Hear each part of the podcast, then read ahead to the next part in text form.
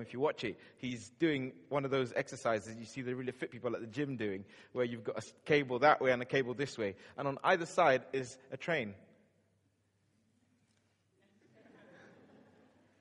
Some days I struggle to lift bananas. This guy's lifting a train. But because he's outlawed, he has to work in an insurance farm, insurance firm where they sell insurance to people, and he's being told every day to swindle people out of their money. It's really frustrating. He is living at not even 1% of his capacity. Frustrated man. Very frustrated. That's the midlife crisis we're talking about. There's this little kid who lives next door to them. The little kid, every time um, Bob gets home, frustrated, the little kid cycles up. Because Bob does stuff which kind of point out that he's got a bit more power than he lets on. So in one of the scenes, Bob gets home, closes his car door, and uh, shatters the window. He's so annoyed, he's frustrated. He lifts his car up over his head and he turns and he sees the little boy on the tricycle. And he slowly, kind of awkwardly, puts the car down uh, and goes away. Next day he comes, um, nothing happens. He gets out of his car, but he looks and the kid's there. He's like, What are you doing there? And the kid says, I'm looking for something amazing to happen. And Bob says, Aren't we all? Aren't we all? Aren't we all? Looking for something amazing to happen. The world which had superheroes and outlawed them is now full of people who are dreaming, dreaming of superheroes. That's story number one. Story number two comes from the passage, the, the, the piece of scripture that Richard referred to. The people of Israel, who, how many of you have watched Prince of Egypt? In the story of Moses, where he, you know, God kind of rocks up uh, chooses the people for his own who are enslaved in Egypt. He's like, let my people go. And the Pharaoh's like, no, I won't let your people go. He's like, let my people go. Pharaoh's like, no, I won't let your people go. He's like, okay, fine. I'm going to send uh, frogs. I'm going to send insects. I'm going to turn your river into blood. I'm going to kill all your cattle. I'm going to do all that kind of stuff. They don't listen. He does more stuff, and eventually Pharaoh's like, okay, take them and go, take them and go. So God takes his people, he leads them through the wilderness through the desert into a place that He's promised for them. Once they're there, He settles them, all their enemies, He helps them defeat, and they relax.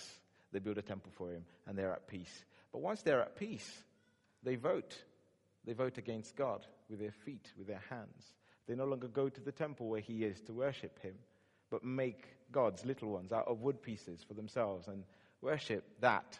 They were the one people on earth who knew Mr. Sun, Moon, and Star Maker. But they turned from him. They turned from him. So by the time we get to the passage, to the, the, the, the, the story in the Bible, we have this guy, Ezekiel, who's looking at the people and going, We are living at not even 1% of our ability. We're in a foreign land because another king has come. God didn't help us because we voted against him. Now we're refugees somewhere. Then God comes and shows him this vision of a valley full of bones. I don't know if you can imagine, a valley full of bones. He says to them, Speak to the bones and tell them, I will make you come alive again.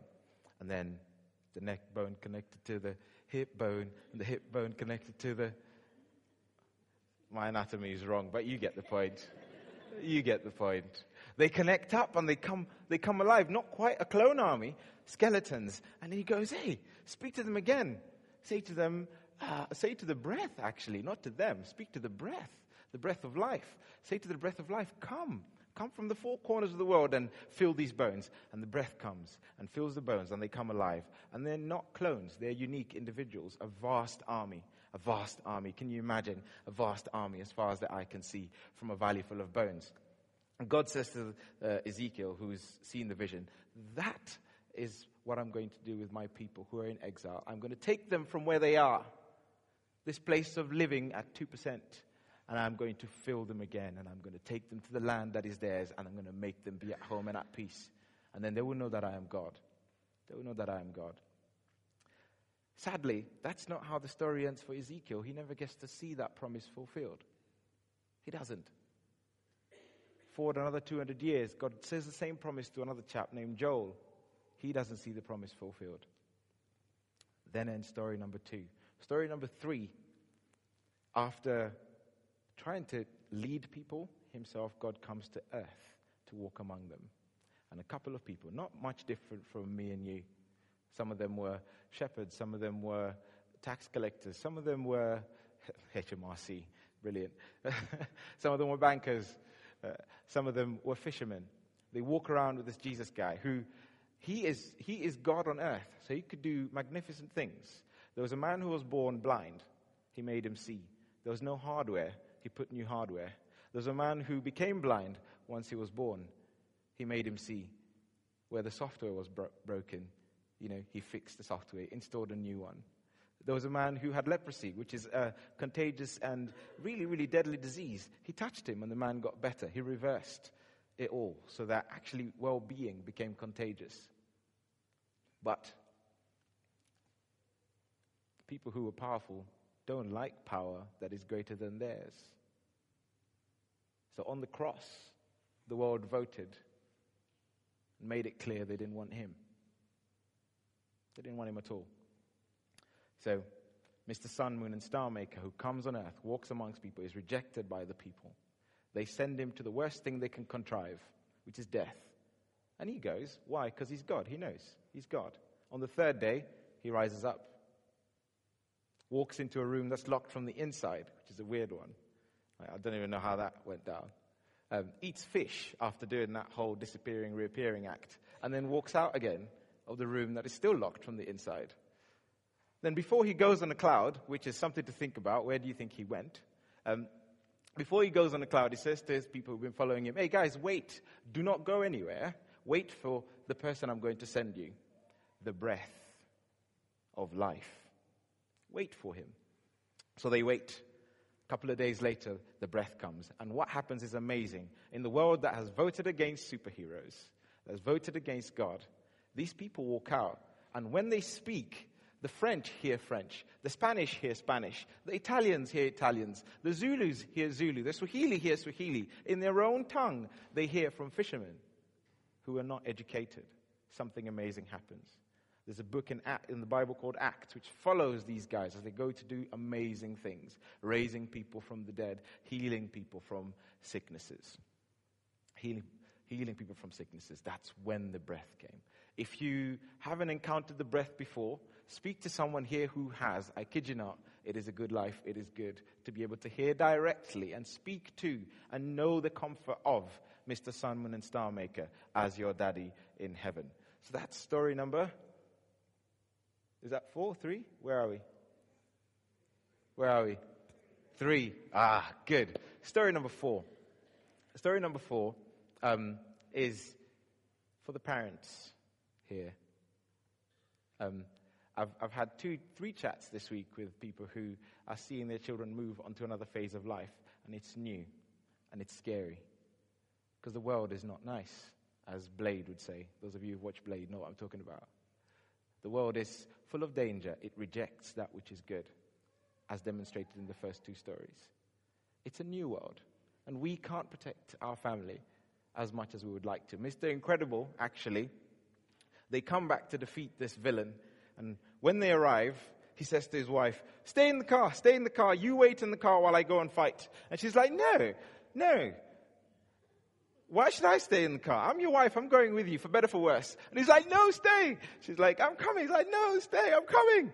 And he's like, No, you can't come because I'm not strong enough. She's like, What, what, what do you mean? If I stay and you're not strong enough, what are you trying to do? Are you trying to pump some more weight, get stronger. No, he says, No, I'm not strong enough. I'm not strong enough. I cannot manage losing you. Mr. Incredible wasn't strong enough. We aren't strong enough because, really, without God and His Holy Spirit and the breath of life, we remain the valley of dry bones. And even with the breath of life in us, we still need Mr. Sun, Moon, and Star Maker to take those whom we love and hold them in his hands and watch over them as we take the training wheels off and they cycle. It'll be tough. We'll have to chase them for a few yards, but actually, you can't run as fast as a child who's cycling at their full pelt. Story number four is about us taking those we love, knowing that He will protect them and handing them to Him, which is what we do with baptism. We say, God, you who conquered death are the only one who can watch over my beloved. Trust him. Story number five is yours. What are you going to do? Are you 1% in the valley of dry bones?